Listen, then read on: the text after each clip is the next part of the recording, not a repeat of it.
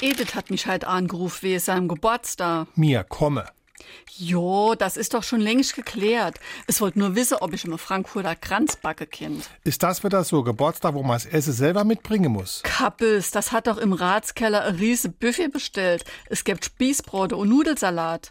Gibt's auch Kartoffelsalat? Ei, natürlich. Außerdem gibt's Leverknepp, Gefilte und vorneweg Kaldi-Platt und hinterher gemischt die Käseplatt. Und dann noch Kurebuffet. Hör auf, ich krieg Hunger. Mir läuft gerade das Wasser im Mund zusammen. SR3. Warum wir so reden. Wie man schwätze.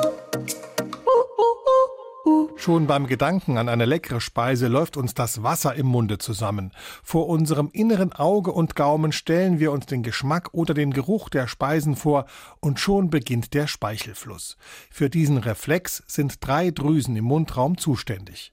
Ihr Produkt sorgt zum einen dafür, dass die Nahrung besser durch die Speiseröhre kommt, zum anderen enthält die Spucke Enzyme. Die Verdauung beginnt also schon im Mund. Dass das Ganze auch ohne Essen und zum Beispiel nur mit akustischen Reizen funktioniert, hat der russische Verhaltensforscher Pavlov mit Experimenten mit seinen Hunden eindrucksvoll bewiesen.